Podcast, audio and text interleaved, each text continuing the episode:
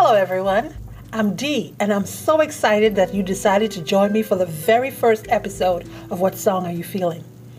As far as I can recall, music has been a part of my life, and it's for this very reason that I'd like to facilitate discussions about how music impacts our emotions.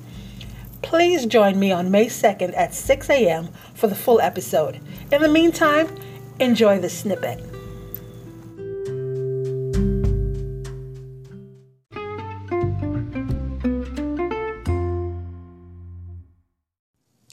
So, it's been a while since I shared a What Song Are You Feeling post.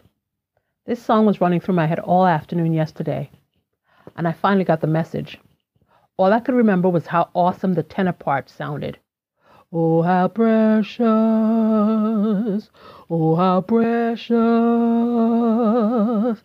precious is his name.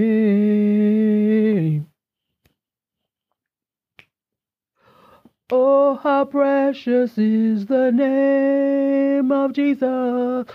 Ooh. Now, I couldn't remember how the song began or what came right before that part. But thank God for resourceful friends who know how to use their phones to do a lyric search via Google because around 4:50 p.m. yesterday, this song and I were reunited via YouTube. The babies and I happily listened to it about three times before my workday was over and it was time to leave for my class. Class was awesome, and as a class, I couldn't wait to get home to have a light dinner and listen to it as I drifted off to sleep.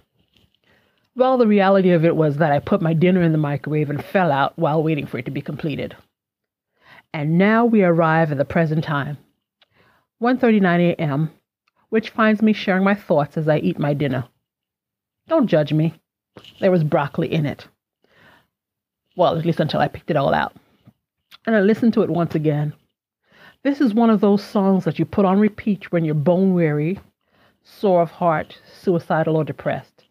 You're down so much that you can't even seem to gather up the energy to cry out to God. This is one of those songs that can minister to you, shore up your reserves and bring you to the point where even if you can't bring the words forward yourself, you can agree with or meditate on the scripturally based lyrics and allow the Holy Spirit to ease your pain, soothe your anger, lift your depression, and or remind you that you're not alone in your struggle. As a teenager, young adult, and even as an adult, I didn't analyze it. I just compiled a cassette of songs that lifted my spirits. I didn't stop to think of the how or the why. I just know that the combination of music and those particular words got results.